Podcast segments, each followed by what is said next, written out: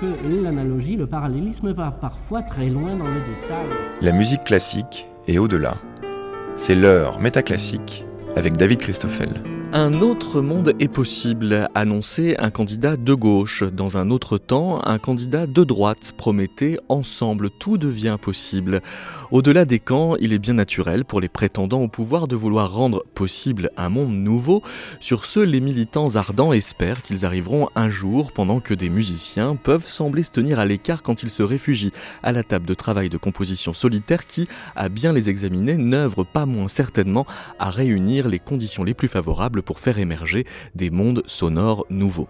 D'ailleurs, il suffirait par là-dessus que des philosophes se mêlent à la discussion pour désigner les concepts à l'œuvre de part et d'autre et mieux dessiner un horizon commun entre les aspirations utopiques des musiciens qui cherchent à faire émerger du nouveau et les configurations intellectuelles qui permettent de penser un autre monde possible. C'est bien dans cette intention que Métaclassique réunit cette semaine dans l'espace musique de la Bibliothèque publique d'information au Centre Pompidou le compositeur et essayiste Geoffroy Drouin qui a fait paraître en 2017 aux éditions de la Tour l'ouvrage Émergence et dialectique en musique, et deux chercheurs, la philosophe Aude Guéguen et le professeur en sciences politiques Laurent Jean-Pierre, qui publient en 2022 aux éditions La Découverte La perspective du possible.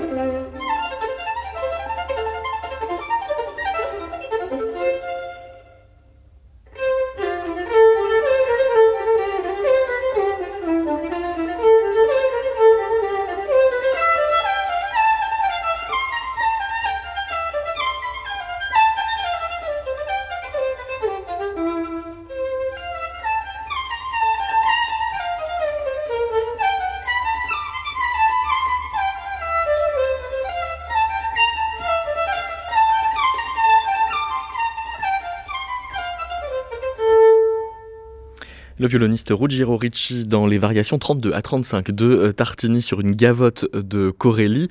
Bonjour Geoffroy Drouin. Bonjour David. Si euh, on démarre comme ça sur ces euh, variations, c'est parce que Tartini a fait une découverte scientifique qui a de fait reconfiguré la perspective du possible en musique, ce qu'on appelle les sons différentiels ou sons résultants. Qu'est-ce que c'est? Bah, l'idée, euh, l'idée de ces sons, c'est qu'effectivement, on, on, se rend compte que euh, la superposition de, certaines fréquences engendre euh, des fréquences qui, ne sont pas, qui ne sont pas jouées, qui ne sont pas créées, mais que la, la, perception reproduit par elle-même. Et il se trouve qu'effectivement, ces, sons résultants, en fait, résultent de l'addition de deux fréquences qui sont additionnées l'une à l'autre et finalement, la perception reproduit une troisième fréquence qui résulte soit de leur, soustraction fréquentielle, soit de leur addition. Voilà. Et si vous parlez de ces sons résultants dans votre livre Émergence et dialectique en musique, c'est parce que ça fait écouter un peu plus euh, qu'il n'y a finalement à entendre. Exactement, oui. Donc c'est effectivement là, c'est où, l'émergence peut, peut, avoir quelque chose à dire par rapport à, ce phénomène, c'est qu'effectivement, il, voilà, il arrive quelque chose de, résultant qui n'était pas prévu, qui n'était pas euh, voilà, qui, apporte une nouveauté, une singularité par rapport au, phénomène, euh, aux, interactions en partie. Ça, on peut déjà le retenir parmi les, critères de définition de l'émergence, c'est-à-dire qu'il y a une espèce de saut, euh, on pourrait presque dire spéculatif, alors entre la qualité de ce qu'on entend par rapport à la quantité de ce qui est sur la table. Alors spéculatif, on, verra, mais en tout cas qualitatif, ça c'est sûr. Effectivement, il y, a, euh, il y a quelque chose de nouveau qui arrive, qui, n'était pas qui n'était pas à l'origine dans la dans l'interaction des, différents éléments euh, en relation. Et, effectivement, il y, a, une nouveauté. C'est sans doute la première propriété du phénomène d'émergence. Avant de le faire commenter politiquement par euh, Aude et, Laurent Jean-Pierre, on imagine que Tartini cherche pas à faire la révolution quand il euh, cherche à exalter comme ça les, son résultat, c'est plutôt pour mettre ça au service d'une sorte d'illusionnisme, de spectacle. Oui, ça a plus un effet, euh, ça plus un effet effectivement. Voilà, c'est euh, bah, d'ailleurs un petit peu toute euh, toute l'ambiguïté de ce phénomène d'émergence dans, une partie de la, communauté scientifique. Il y, a, ce côté un peu effet spectaculaire qui, bah, peut, résister à un rationalisme un peu, un peu rigoureux. Mmh. Bonjour Aude Bonjour. Euh, quand euh, vous, on vous dit nouveau, vous, vous pensez euh, à l'idée de Cornelius Castoriadis qui, vise des indéductibles, des, conditions données et qui va recourir à l'idée de création propre à, l'action humaine, mais pour en fait placer l'idée du possible sur en fait un autre plan que la nécessité historique, c'est-à-dire ce qu'on pourrait déduire de tout ce qui s'est déjà passé. Absolument. Mais c'est vrai que nous, en fait, dans, ce, dans cet ouvrage avec Laurent, notre perspective du possible, euh, on l'a, effectivement d'abord euh, envisagé euh, sur un plan qui est, épistémologique, hein, qui était vraiment ce projet de, montrer à quel point finalement la question du possible structure et, fondatrice de, la philosophie, mais aussi, et ça c'est moins, moins connu, moins, moins souvent travaillé, de la tradition des sciences sociales, avec effectivement cette préoccupation commune, hein, depuis Aristote jusqu'à, on pourrait dire, Bourdieu ou Eric Olin White, le sociologue américain, euh, de penser au fond la transformation et donc d'une certaine manière de penser euh, l'émergence, de penser euh, la nouveauté. Parce que l'idée de, création, elle a l'air de faire un peu vaciller l'ordonnancement dialectique du progrès. Alors on y reviendra la semaine prochaine dans Métaclassique avec Véronique Verdier et puis les compositeurs Jean-Luc Hervé et, Philippe Leroux, mais effectivement cette émergence, elle viendrait déborder quelque chose qui serait une marge du monde immanente à tout ce qui, arrive.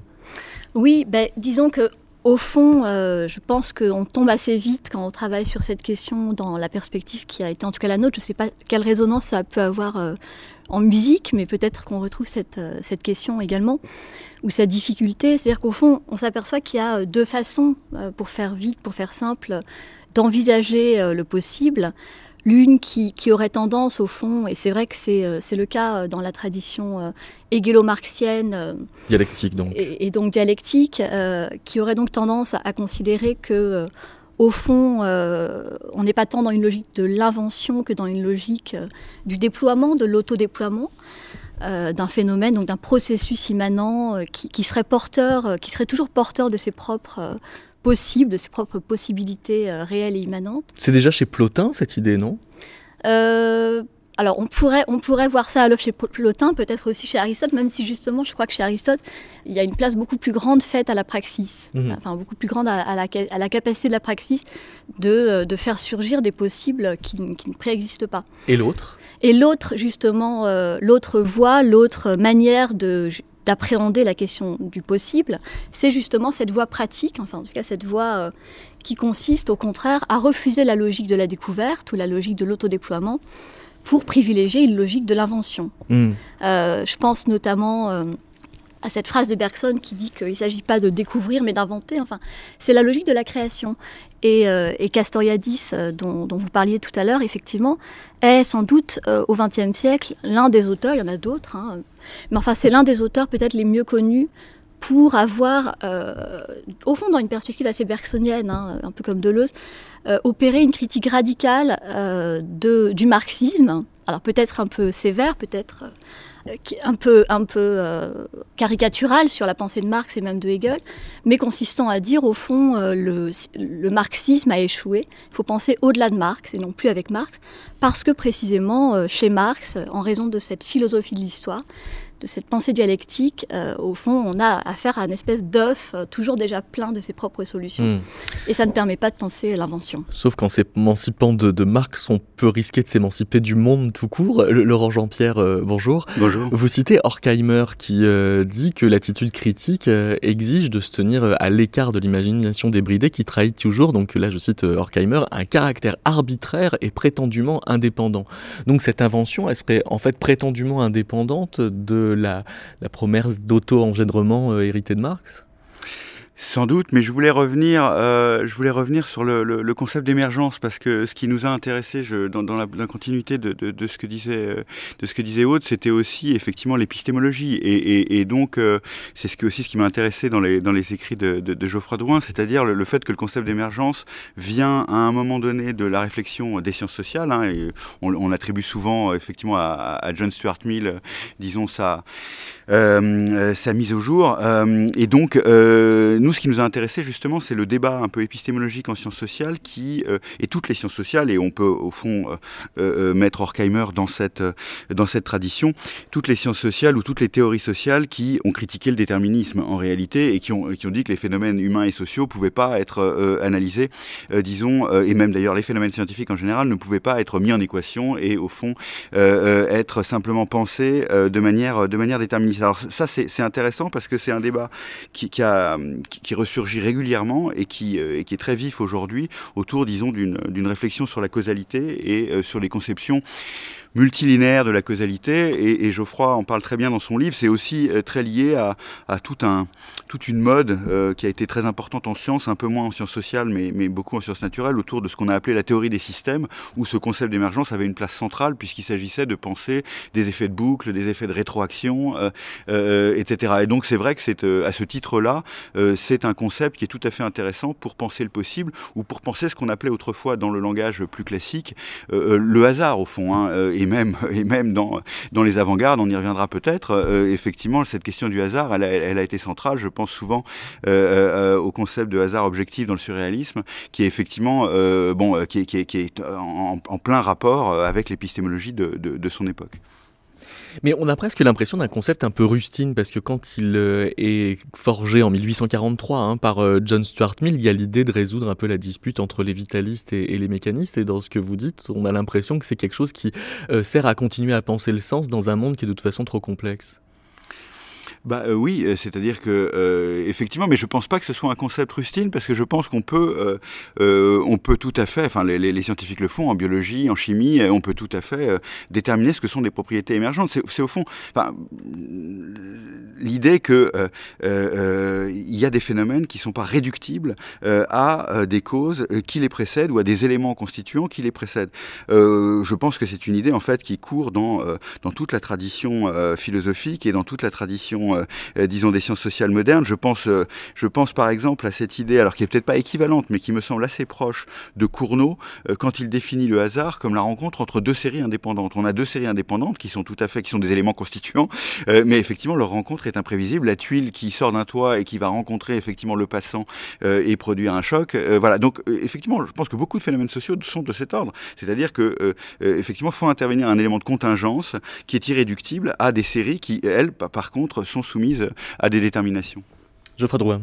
Oui, non, non, effectivement, le, ce que vous dites est tout à fait, euh, tout à fait, euh, tout à fait important dans le sens où, effectivement, du coup, ce serait sans doute la deuxième propriété de, de ce phénomène d'émergence, c'est la notion d'irréductibilité. La première étant la nouveauté. Hein. Voilà, dont vous, ouais. faites, dont vous faites référence. Et effectivement, c'est en, ça que, en ça que ça paraît peut-être peu, peu, peu, peu, évident de parler de concept trustine. C'est-à-dire qu'effectivement, il faut, il faut être capable de rendre compte dans le réel de, phénomènes euh, qui, sont irréductibles à la, somme de, leur interaction et qui plus est à la somme de leurs propriétés. Euh, voilà, il se trouve effectivement, alors la, musique en, est plein d'exemples, mais on en trouve effectivement aujourd'hui dans tous les domaines, euh, à, commencer par les, phénomènes sociaux comme les phénomènes de foule, les phénomènes de, de masse, les phénomènes d'opinion, etc. Voilà, il, il apparaît que dans certaines conditions, euh, bah, tout d'un coup, des, nouvelles propriétés arrivent et qui ne sont, pas, euh, sont pas réductibles à la somme des propriétés des individus ou des éléments qui composent cette interaction. Donc il faut être capable d'en rendre compte et bah, c'est un petit peu, euh, voilà, dans, dans, son contexte culturel de l'époque, ce que, ce que Stuart Mill a essayé de, de rendre compte. Et il se trouve qu'effectivement, aujourd'hui, dans toute cette culture, alors qui a émergé dans les années 1980, autour de ce qu'on a appelé la systémique et la, complexité, voilà, autour de figures comme Henri Atlan, euh, Edgar Morin euh, ou d'autres, ou von, von Bertalanffy qui, voilà, qui était à l'origine de la, de la, la, culture systémique, euh, le concept d'émergence, effectivement, est devenu un des concepts, une des propriétés fortes, fortes de cette culture, parce que précisément, elle, rendait compte de, ce côté un peu spectaculaire de, toute cette culture de la complexité qui fait, qui fait apparaître tout d'un coup, comme ça, certains seuils de, certains seuils euh, quantitatifs, des, changements qualitatifs notables qui, n'étaient pas forcément euh, prévisibles. La systémique, ça nous met dans la deuxième partie du XXe siècle en philosophie, alors que euh, Geoffroy Drouin, vous nous entretenez avec ces enjeux-là quand il s'agit de penser en musique des effets non proportionnels à leur cause.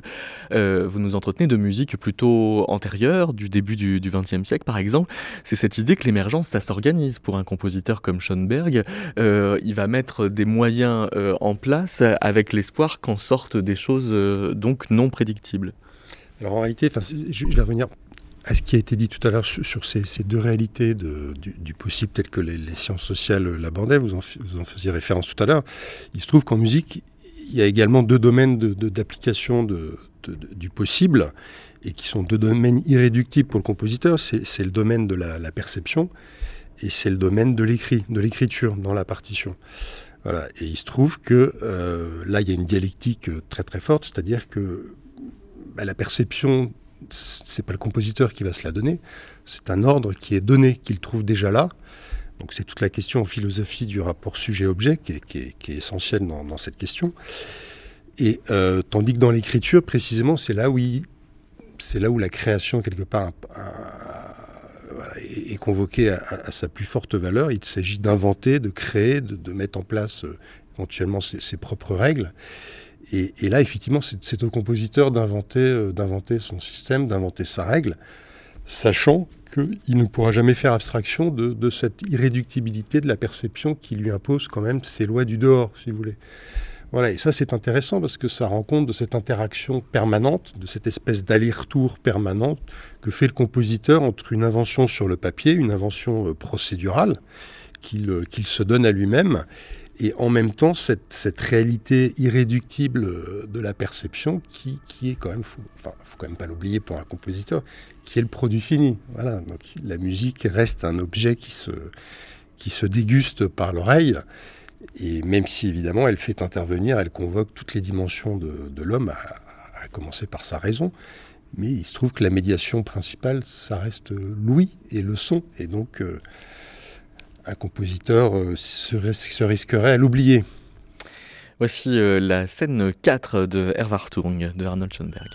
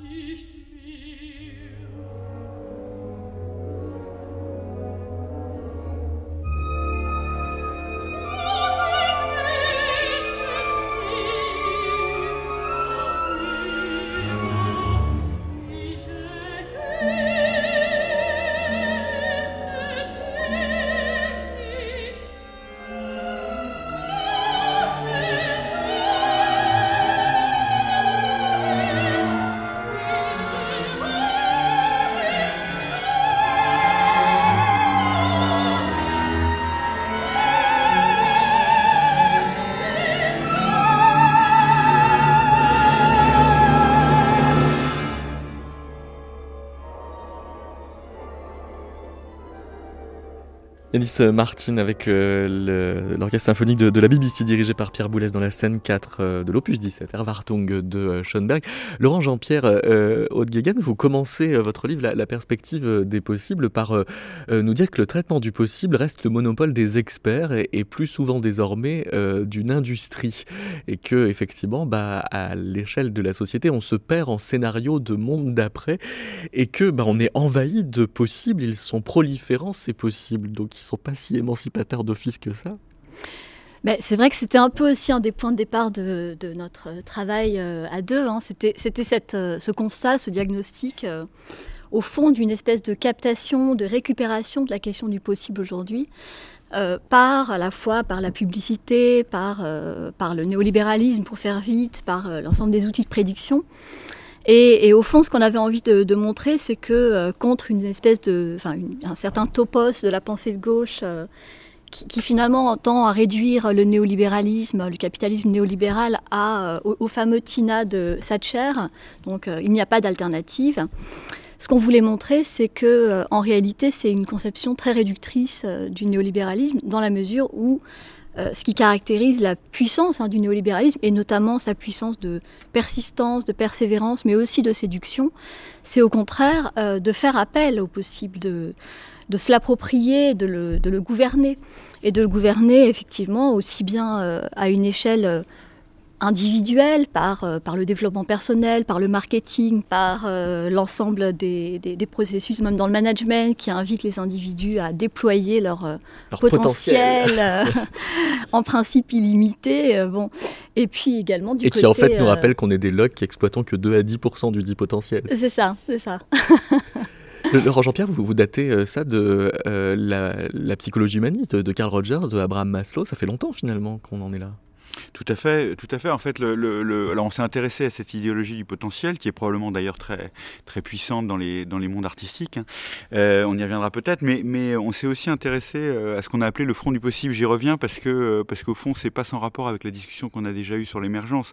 c'est vrai que vous l'avez dit dans votre interrogation, il y a une prolifération depuis depuis disons deux siècles, voilà, d'appareils qui sont effectivement censés réduire l'incertitude certitude euh, collective, euh, étatique, gouvernementale, euh, privée ou publique vis-à-vis du futur. Et, donc, ces appareils sont très sophistiqués, ils utilisent beaucoup d'outils mathématiques, mais ils utilisent aussi un certain nombre d'instruments littéraires comme justement l'écriture de scénarios, vous, en avez, vous en avez parlé. Et donc, il nous a semblé que précisément ça, ce sont des, ce sont des appareils qui sont inaptes à capter justement ce qui nous intéresse dans le présent, c'est-à-dire des possibilités latentes, euh, des possibilités d'émergence. Justement, les phénomènes émergents sont absolument irréductibles à ces, euh, à ces procédures, puisque euh, il s'agit, comme on l'a dit, de, de, phénomènes qui, qui échappent à, à, des éléments qui, qui, qui, leur préexistent et qu'on peut tout à fait observer de manière, de manière fréquente. Geoffroy a parlé tout à l'heure des, des, vols d'oiseaux, bon, bah, parce que c'est vrai que c'est des vols d'oiseaux qui, qui, qui effectivement d'un seul coup manifestent des, comme ça des, des structures, alors même qu'il n'y a pas de coordination apparente, mais, mais en réalité, euh, voilà, euh, les crises financières, euh, les révolutions, ou, de manière plus, plus, plus triviale, le fait que le nombre de plaintes, par exemple, d'agression d'agression sexuelle va augmenter à partir du moment où on va créer un appareil pour les, pour les enregistrer. Ça, ce sont des phénomènes d'émergence du point de vue, disons, du, sociologue ou du chercheur en sciences sociales. Et donc ça, c'est effectivement des choses qui sont absolument, disons, inarraisonnables du point de vue des, des, appareils de capture du possible. Et donc ça nous a intéressé de, de dire voilà, il y a un front du possible et la tâche euh, d'une théorie critique ou d'une théorie sociale, c'est précisément de faire apparaître ces possibilités euh, euh, qui sont totalement invisibles à, ces appareils de capture qui se sont développés depuis deux siècles, notamment avec les appareils statistiques et la quantification des, des, pratiques gouvernementales. C'est bien que là, on a des concepts qu'on peut difficilement arbitrer axiologiquement. Vous citez Hans Bloch qui parle d'une bivalence du possible, à la fois concept de salut et concept de malheur, puisque vous dites euh, aussi, Aude à l'exaltation idéologique des potentialités infinies de l'individu, il répond à une canalisation politique des pensables et en définitive des, actes, c'est-à-dire un surcadrillage des comportements. Oui, effectivement. Mais alors, si on fait référence à Ernst Bloch, qui est d'ailleurs un auteur très intéressant par rapport à ce qui nous occupe aujourd'hui, la question de l'émergence, puisque mm. Ernst Bloch est vraiment euh, mm. un de ces auteurs, c'est pas le seul. Hein. c'est le cas aussi de, de Bergson et de Deleuze, dont je parlais tout à l'heure. Mais enfin, c'est vraiment un des auteurs qui ne sépare absolument pas la question de la création artistique de la création politique. Et tout son travail euh, sur, euh, sur la catégorie de possible est un travail euh, très important dans, dans l'histoire du marxisme, justement, puisque c'est un auteur qui, qui va chercher à réhabiliter la pensée de Marx en, en la réhabilitant comme une pensée de l'utopie concrète, c'est-à-dire au fond en réhabilitant ce qui, dans le marxisme et chez Marx lui-même, avait été assez malmené, à savoir l'imagination. Donc, je ne sais pas si je réponds exactement d'ailleurs. Bah, en fait, ça, ouvre, bah, ça, ça, réouvre la suite de ce qu'on peut se, dire. Geoffroy Drouin, oui. Oui, non, non, je voulais, je voulais réagir sur, sur, sur le, effectivement, ce, qui a été dit préalablement par, par, Laurent sur, sur ce, voilà, sur, sur, ce, ce, calibrage, effectivement, et sur cette emprise d'un de, système, en l'occurrence le système libéral, sur la, sur la condition euh, de réalisation du possible, c'est aussi, en, musique et de manière générale euh, dans la création, une, des limites aussi de, cet effet de l'émergence pour lui-même. C'est-à-dire que, je veux dire qu'une fois qu'on a acté le phénomène, une fois qu'il a été produit, euh, on n'a pas forcément envie de le reproduire une deuxième fois. Vous voyez, enfin, l'effet a fait son effet précisément. Et donc, c'est là aussi où effectivement, il y a, enfin, voilà, ça, a été évoqué tout à l'heure, c'est qu'il y, a quand même toujours cette, remise en cause euh, que, va élaborer précisément l'imagination et, la raison pour euh, finalement chaque fois retrouver quelque chose d'impossible à réaliser. Et donc, c'est, bon, voilà, vous en parlez. Mais effectivement, c'est cette dialectique du possible et de l'impossible. Pour un compositeur, il s'agit toujours, enfin, il est toujours en quête d'un impossible à réaliser. Une fois qu'il est atteint, il perd de son intérêt, il perd de sa valeur. Donc, il s'agit, euh, vous voyez, voilà. C'est aussi voilà l'effet, enfin la limite un petit peu de, l'effet de l'émergence en tant qu'effet pour lui-même. Il s'agit toujours de le voir dans un dans un processus de création globale qui vise à se saisir d'un inouï euh, dont l'artiste, en l'occurrence le, compositeur, est, est, en quête. Est en quête et, est un organisateur un peu inconscient. Alors j'ai essayé de me dire qu'est-ce qui peut émerger de votre rapprochement alors entre la perspective du possible de haute et Laurent Jean-Pierre et, et Geoffroy Drouin. Vous parlez dans la perspective du possible des couches de possibilités qui sont donc chez euh, Blore, qui parlent d'une couche de possible formel, d'une autre couche de possible objectif au niveau des faits, du, possible conforme à la structure de l'objet réel et de possible objectivement réel. Est-ce que c'est le fait de les superposer qui fait émerger euh, encore une possibilité objective alors? Euh, Je pense que la question ne se pose pas comme ça euh, pour Blore. Parce que c'est une catégorisation en fait. C'est une catégorisation. En fait, ce que, ce que cherche à faire Ernst Blore, c'est vraiment, euh, au fond, refonder complètement le concept de possible. Euh, et, en faire le fondement ontologique de la pensée de Marx, puisque bon, pour, lui, Marx est celui finalement qui, qui ouvre, hein, qui est le premier à ouvrir vraiment à la possibilité de la nouveauté en envisageant le saut vers une société sans classe. Et donc Ernst Bloch a tout un travail d'historien de la philosophie, hein, mais très hétérodoxe, c'est-à-dire qu'il a une lecture, un usage des auteurs euh, très original, euh, et qui va donc consister au fond à, à, travers ces quatre couches, à euh, organiser, à hiérarchiser entre la couche la plus superficielle. Donc, ah, c'est, comme des paliers à franchir, quoi. Oui, c'est-à-dire entre, entre une conception euh, purement formelle, euh, où le, possible, c'est au fond, à la limite, le, juste tout ce qu'on peut dire, donc on peut aussi dire n'importe quoi, enfin. Et puis le, possible logique, enfin, donc il cherche à, à, à remonter de, de, de la couche la plus superficielle, un peu comme un épluchage d'oignon, du possible jusqu'à sa couche euh, véritable qui est effectivement ce qu'il appelle le possible objectivement formel et qui cette fois, alors ça c'est très intéressant, c'est très original comme démarche, consiste au fond à faire de la matière même du monde, de la matière, hein, c'est le concept de, de, de, de, Blore, de faire de la matière la matrice même du possible, donc de faire du possible euh, la matière même de, de la totalité de ce qui existe.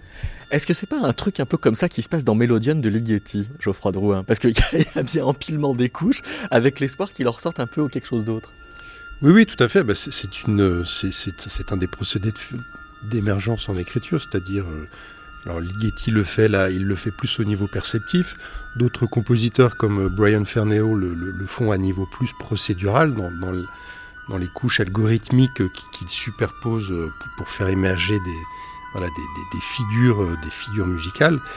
Mais effectivement, il y a l'idée, ben, on en revient à cette, cette, culture de la complexité, effectivement, pour, pour faire émergence, il semblerait que plus, plus il y a d'éléments en interaction, euh, plus il y a de possibilités, précisément, plus, euh, plus il y a de chances de faire émerger quelque chose d'intéressant et d'inattendu.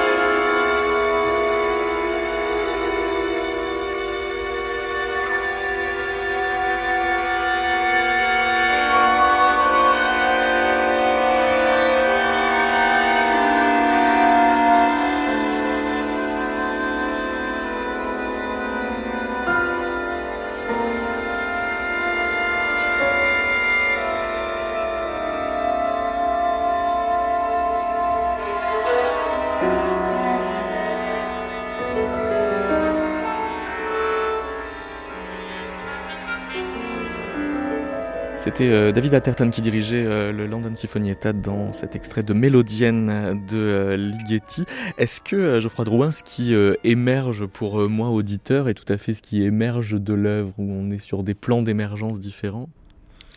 Bah, Effectivement, ce que, cherche Ligeti ici, c'est à... Alors est-ce qu'il le fait de manière complètement assumée sur tous ces plans locaux? C'est pas forcément évident.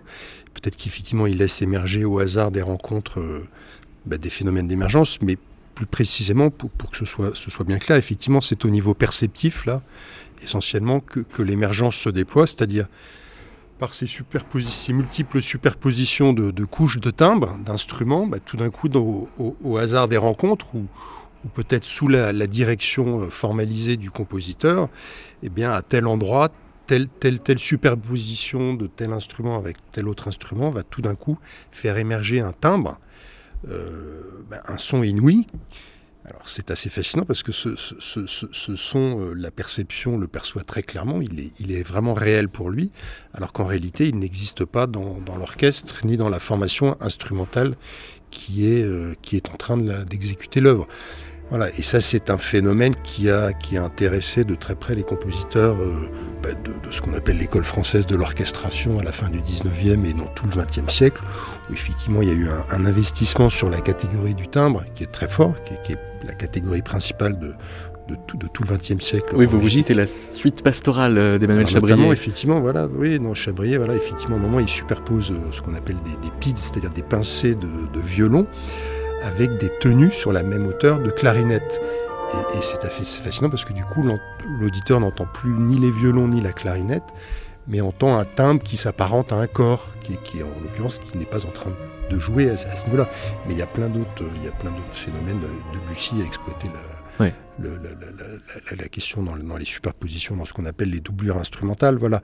Donc ça, c'est effectivement, c'est un, c'est une c'est un ordre que, le compositeur peut, chercher au niveau perceptif, mais parfois c'est simplement au niveau des procédures, et à ce moment-là, il essaye dans les différentes procédures qu'il met en place, euh, par les forces de tension qui sont en place, et donc là ça se rapproche plus d'une vision, euh, j'allais dire, marxiste, c'est-à-dire il s'agit par toutes les superpositions de, contraintes que se donne le compositeur, bah, de prendre acte des différentes forces qui sont de façon immanente à sa disposition. Et donc là, il s'agit de faire émerger, j'allais dire, le sens de l'histoire de son œuvre, à la différence près que c'est lui qui s'est donné ses propres conditions de contrainte, alors que le sociologue euh, ben, prend acte de... Mais est-ce qu'elles ne sont pas données non plus par un ordre extérieur, euh, un système politique ou un régime politique sur une certaine idéologie c'est sans doute le cas. Quand, vous disiez que votre réflexion est épistémologique, finalement, c'est peut-être pas un hasard euh, que Haute Guéguen, euh, philosophe, vous n'ayez pas prononcé le mot de hasard, alors que Laurent Jean-Pierre, spécialiste en sciences politiques, évoquait le, hasard objectif. Oui, ben, justement, c'est ce que, ce qui, ce qui, tout à l'heure vous posiez la question de savoir euh, qu'est-ce que ça fait finalement cette rencontre entre et émergence et dialectique en musique et la perspective du possible, non pas sur une table de dissection, mais sur, euh, sur une simple table de, la, de, la, de la bibliothèque publique d'information, bah ça, ça, je ne sais pas ce que ça fait cette rencontre, mais par contre, moi, je sais à quoi ça m'a fait penser. Ça m'a fait penser euh, justement dans une autre vie, j'ai travaillé sur l'exil des artistes ou des intellectuels français euh, aux États-Unis pendant, pendant la Deuxième Guerre mondiale et je m'étais beaucoup intéressé à la rencontre entre, disons, les avant-gardes européennes et l'avant-garde américaine. il y a une revue qui, émane de cette rencontre, une revue tout à fait inconnue, mais puisqu'elle a eu un numéro, euh, euh, qui s'appelle Possibilities, euh, et qui est une revue qui a été créée donc en 47 avec Motherwell, Charot, l'architecte, et John Cage, le compositeur. Et donc la revue est, assez intéressante parce que justement, elle traduit les problématiques européennes dont on parlait tout à l'heure, celle du hasard objectif notamment chez les surréalistes, en problématique de la, de la possibilité. Et, et, elle, et elle pousse, disons, la coquetterie d'une certaine manière, jusqu'à dire que la revue est occasionnelle, elle sera tellement occasionnelle qu'elle n'aura qu'un numéro, et jusqu'à effectivement, alors laisser tomber justement toute la, on pourrait dire toute la, la gang, euh, encore un peu idéaliste, hein, qui, qui, qui, qui, restait dans les avant-gardes européennes, c'est-à-dire l'évocation du mythe, l'évocation de euh, justement la recherche d'un mythe chez les surréalistes, etc., pour dire bon, nous on expérimente, on fait des choses et on ne sait pas, c'est dans le, le, premier texte de cette revue, on ne sait pas ce qui émergera. Et donc c'est vrai que moi ça m'a ça m'a beaucoup euh, nourri euh, cette, euh, cette tentative, disons, américaine de traduction de, de, de, de, de l'utopie des avant-gardes européennes, parce qu'il ne s'agissait pas simplement de, faire émerger des possibilités dans l'art. Hein. On sait très bien que le projet des avant-gardes européennes, c'était aussi de faire émerger du nouveau dans la vie. Hein. Et donc, du coup, effectivement, il me semblait que c'était une reprise très intéressante qui faisait de la catégorie de possible, non pas une catégorie faible, mais une catégorie forte, une catégorie puissante, une catégorie porteuse d'une autre vie. Sachant qu'en 47, John Cage n'a pas encore investi l'aléatoire euh, musicalement. Oui, c'est ça, il va l'investir justement euh, quelques années après, à partir de 1950. Et... Euh, est-ce que tout ce qu'on peut espérer et, tout ce qu'on peut fomenter n'est pas de toute façon rattrapé par ce qui arrive sur le mode de l'irruption, de, la fulgurance? Dès le début du livre, vous citez donc Deleuze et Foucault qui, qui parlent d'une politique de l'événement qui semble alors prévaloir sur toute politique du possible. Oui, effectivement. Alors peut-être juste un pas en arrière, parce que tout à l'heure, euh, vous, m'avez dit qu'au fond, c'était peut-être pas un hasard si en tant que philosophe, je n'avais pas moi employé la, la, catégorie de hasard. Et du coup, votre question me permet d'y répondre, puisque euh, précisément dans ce, dans ce prélude, hein, on, a, on a choisi un plan un peu musical, euh, dans ce prélude qu'on a intitulé Politique, enfin possible, impossible, événement politique du concept, on, a, on a cherché au fond à a montré comment la question du possible euh, s'articulait non seulement à la question de l'impossible, mais aussi de l'événement, et donc aussi à la question du hasard. Et alors, pour tout vous dire, en réalité, euh, vous parlez là de, vous mentionnez euh, Foucault et Deleuze, effectivement, mais en réalité, moi, mon point de départ sur cette interrogation, c'était, plutôt Aristote, parce que il me semblait que, d'une certaine manière, tout commence avec Aristote sur cette problématique, puisqu'Aristote est un auteur qui, euh, dans, le champ de sa philosophie pratique, euh, euh, cherche à distinguer deux formes de contingence. Et, ça, ça, nous paraissait extrêmement intéressant.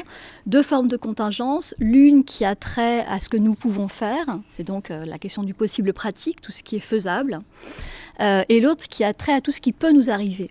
Et, c'est ce que Aristote appelle la tuquet, c'est l'événement, la fortune, enfin.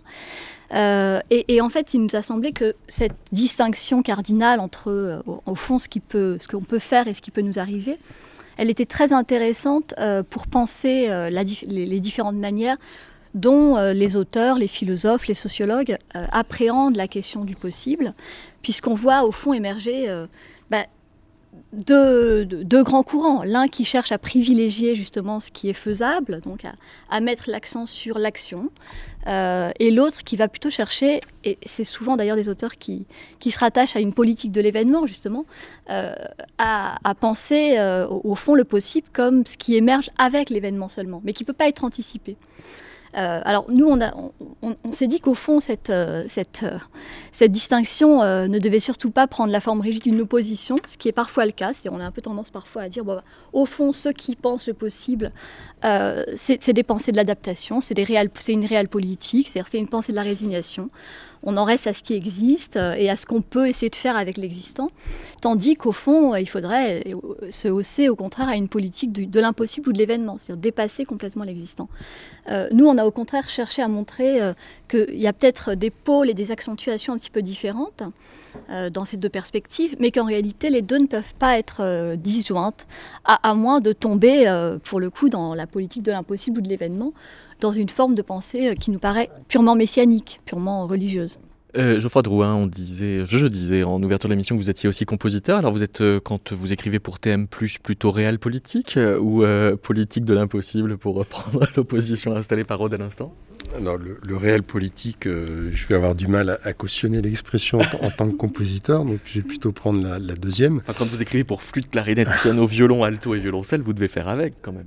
Mais du réel, du réel, de la réalité, en tout cas, oui, ça c'est sûr. C'est sûr qu'on on est obligé d'y faire face. Et, euh, et, tout à fait. Mais je voudrais revenir sur, ce que ce que ce, ce, qu'évoquait Aude à l'instant sur la question du, du déterminisme ou de l'indéterminisme, du hasard ou voilà la, question du hasard dans, dans le processus euh, euh, bah, de création ou, voilà, ou de déploiement dans, dans, la, société civile, c'est évident que cette part d'indéterminisme est, essentielle. Elle fait même partie de, elle fait même partie du phénomène d'émergence. Et, même, euh, alors, est-ce que c'est, ça relève de l'émergence ou ça relève simplement de l'événement? Euh, Ça reste à débattre, mais en tout cas, c'est évident que le compositeur fait, fait, fait, fait aussi avec. Et euh, un certain nombre d'œuvres, comme de d'inventions comme de découvertes scientifiques relèvent du, pur hasard, de l'accidentel. Euh, Boulez, en a parlé. Euh, voilà, il se trouve qu'à un certain moment donné d'un plan, d'un plan préétabli, d'un plan prédéterminé par le compositeur, bah, une idée, un, accident, quelque chose qui n'était pas prévu va, émerger et va devenir l'idée centrale, le point central de l'œuvre. Donc, c'est, voilà, encore une fois, euh, il ne s'agit pas d'opposer les choses, ça, ça, fait partie du processus euh, déterminé de composition, d'être, d'être aussi réceptif à des moments d'indétermination qui, euh, qui peuvent être tout à fait euh, fructueux et féconde pour l'œuvre. Mais est-ce que c'est euh, technologiquement euh, encouragé d'une certaine façon? Parce que la métaphore du, du, poète comme radio, par exemple, c'est Jack Spicer qui, qui, accueille les paroles du monde et ne fait que les retransmettre. Et c'est aussi dans les premières pièces mixtes de John Cage, Imaginary Landscape, avec des, des, radios qui sont mises et qui donnent du son, donc qui sort des radios au moment où on les met et, et, qui fait venir l'aléatoire en musique. C'est aussi mm. parce qu'on a des, des outils qui se mirent en deux dedans nous laisse penser que nous sommes des récepteurs. Oui, alors alors, il y, a plusieurs choses dans, ce que vous évoquez. Il y, a, le, rapport à, à, la technologie et à l'informatique. Alors, il ne faudrait pas croire que parce qu'on laisse euh, la technologie euh, faire à notre place, euh, c'est le possible, c'est le merveilleux du possible. La technologie est, déterminée en elle-même. Hmm. Et elle est même surdéterminée plus que, plus que nous le sommes. Donc là-dessus, je serais assez, euh, je serais assez réservé. Euh, voilà. Et, est-ce que c'est pas non plus une illusion que de laisser courir, vous voyez, que de laisser courir un algorithme informatique euh, en se disant, bah, ça va faire émerger. Et puis on est au cœur de la création et il y a un truc super qui va émerger. Il y a toujours, ça, ça me paraît important, il y a toujours quelqu'un derrière. Et, alors en l'occurrence, dans la musique, il y a un compositeur et c'est à lui de signer l'œuvre dans mon livre, j'ai un, chapitre sur la question de la forme ouverte et précisément du hasard, qui était, une, catégorie euh, qui a eu un certain succès avec des gens comme Chieff ou ben, John Cage évidemment. on, en, est revenu, effectivement, je, pense qu'à la fin, le, compositeur doit signer, doit signer l'œuvre et, il est forcément obligé de s'y engager euh, à un moment donné. Quand, vous composez en 2005 euh, Feedback euh, pour l'ensemble TN+, on, on pourrait avoir euh, l'impression d'une complexité un peu faite exprès pour que ça fasse mousser de l'imprévisible. Oui, alors c'est pas le terme mousser. bon, je, vous laisse, mais en tout cas, non. Alors précisément dans cette œuvre, je m'étais, je m'étais, enfin c'était une œuvre où j'avais eu, c'était une œuvre qui était un petit peu en, écho à un choc que j'avais eu justement avec une œuvre de Brian Ferneo qui s'appelait la, la, chute d'Icar où tout d'un coup, j'avais été fasciné par, ce que j'entendais, parce que j'avais dans les, oreilles un monde qui se tenait par lui-même dans une complexité folle, mais où j'avais l'impression que les choses s'auto-organisaient d'elles-mêmes au fil de l'œuvre. Et, voilà, et ça me permettait d'avoir une notion d'un présent, vous voyez, une force d'un présent qui s'organisait, qui s'auto-organisait à, chaque moment de, l'œuvre, euh, comme j'en avais jamais perçu auparavant. Et, donc j'ai analysé l'œuvre, je me suis intéressé à, cette œuvre, effectivement. Comment, comment Fernéo parvient à, ça? Ben C'est par une, suraccumulation de procédures. Et puis après, le compositeur prend acte des forces qui, sont, qui sont euh, dans le temps présent de, la contrainte et de la, contradiction de toutes ces procédures qui s'entrechoquent. Ben, le compositeur va essayer de se saisir de ces forces euh, de création qu'il a fait émerger pour déployer une œuvre. Et donc c'est un petit peu dans ce sens-là que, feedback, euh, que Feedback est né. En voici un extrait.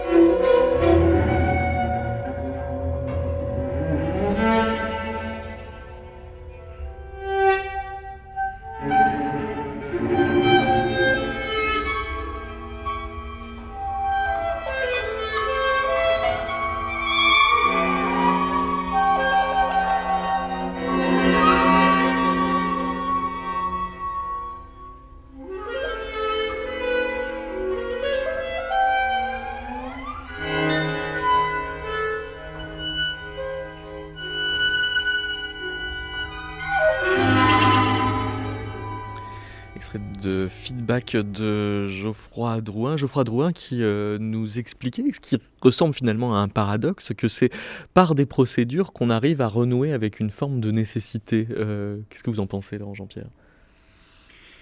Euh, une forme de nécessité ou une forme d'émergence? Bah, J'avais l'impression que finalement ça se coagulait un peu.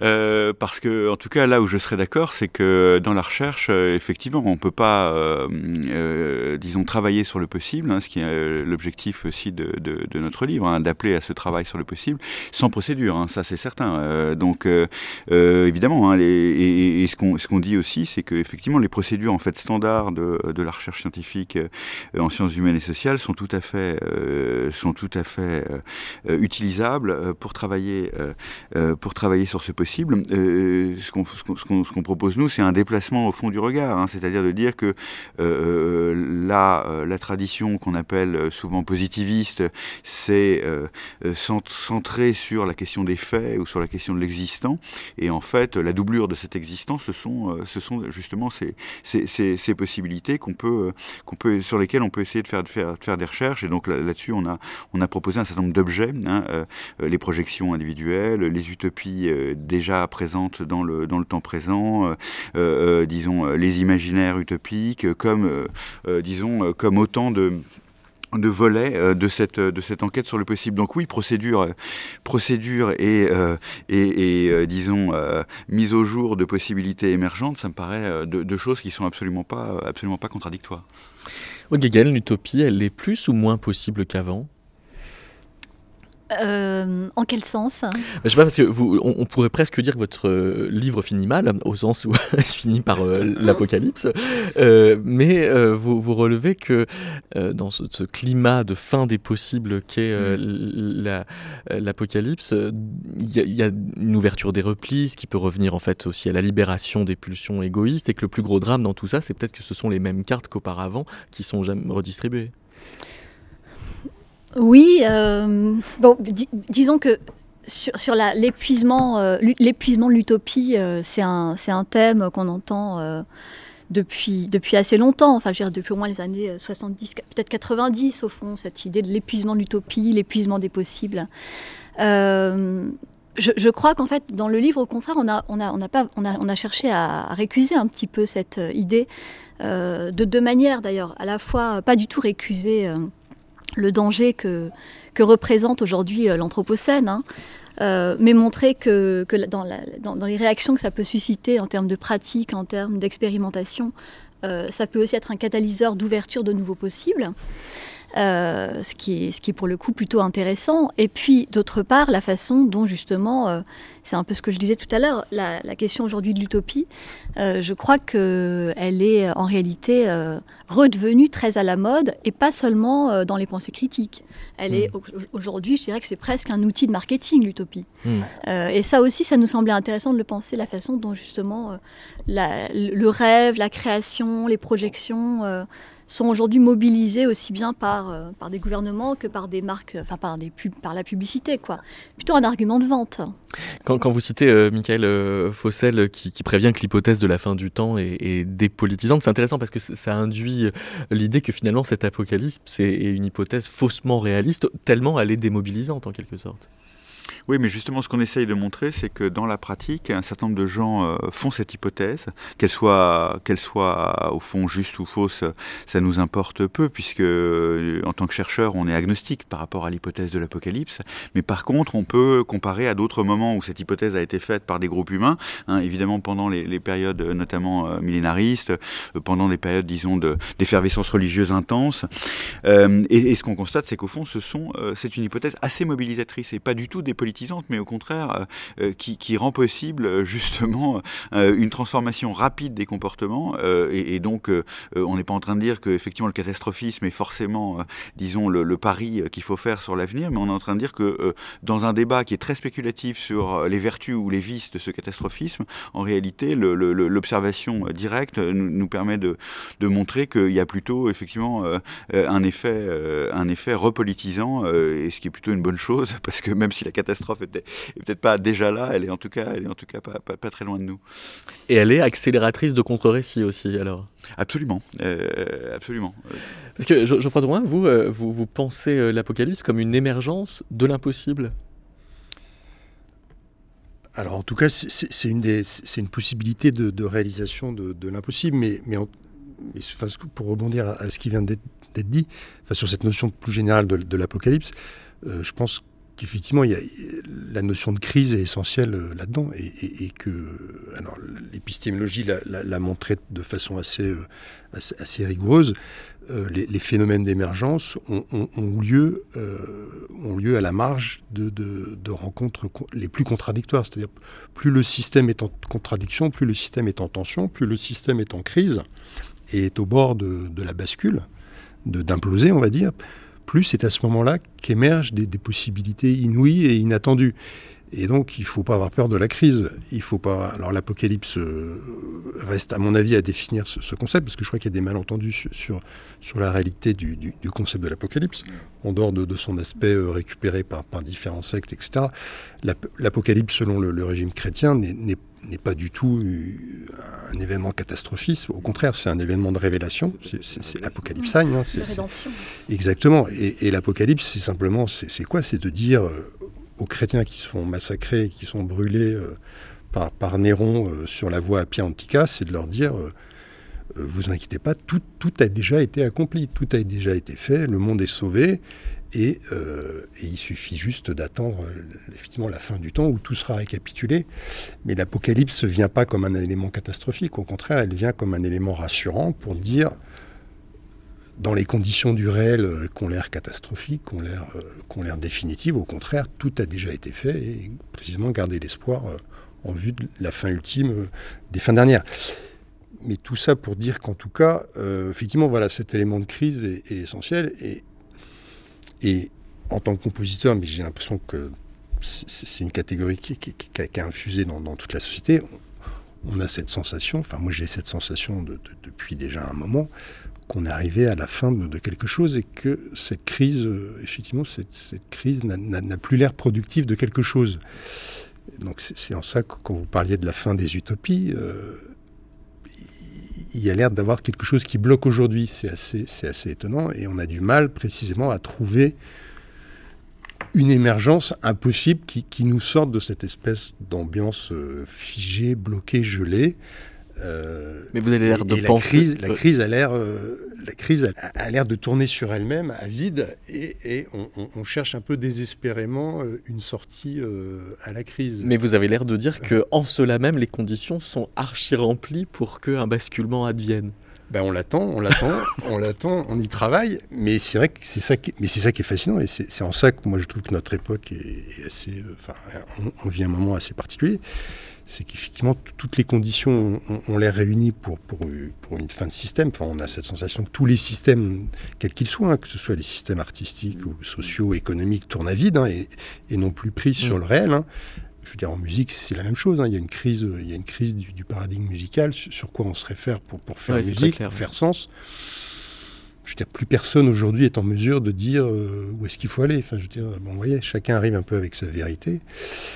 Et donc on attend, on attend cette étincelle effectivement, mais je pense que c'est précisément c'est complètement imprévisible et c'est complètement inattendu. Donc il faut surtout pas la prédire pour que ça arrive.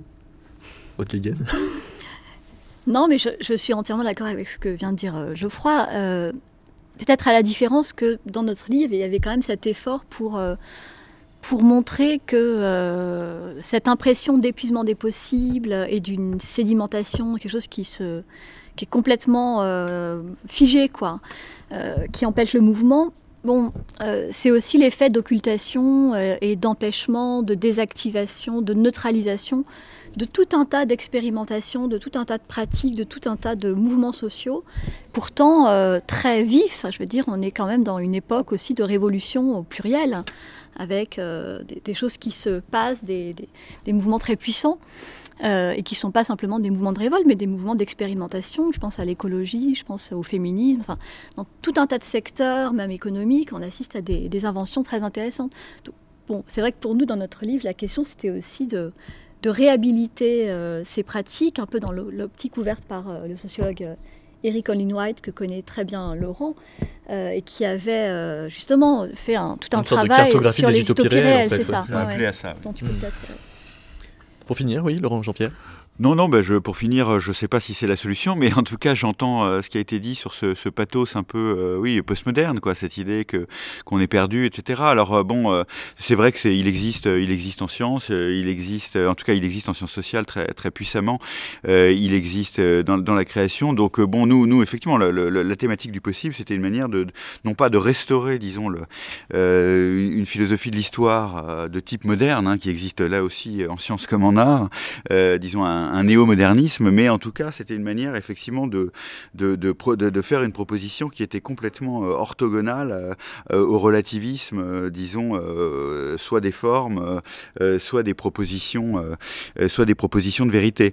et donc, bon, voilà, on verra, bien ce qu'il en, ce qui, ce, qui, sort, mais je suis tout à fait d'accord avec Aude pour dire qu'en réalité, quand on regarde bien, c'est un problème de, il y a un problème de lunettes, hein, il y a un problème de loupe. Quand on regarde bien, il y, a, y, a, y a encore effectivement disons, des gisements expérimentaux euh, dans toutes les, pratiques. Et, ça, et un des enjeux, euh, quand on travaille sur le possible, c'est précisément d'en faire, d'en faire une cartographie. C'est ce qu'on propose.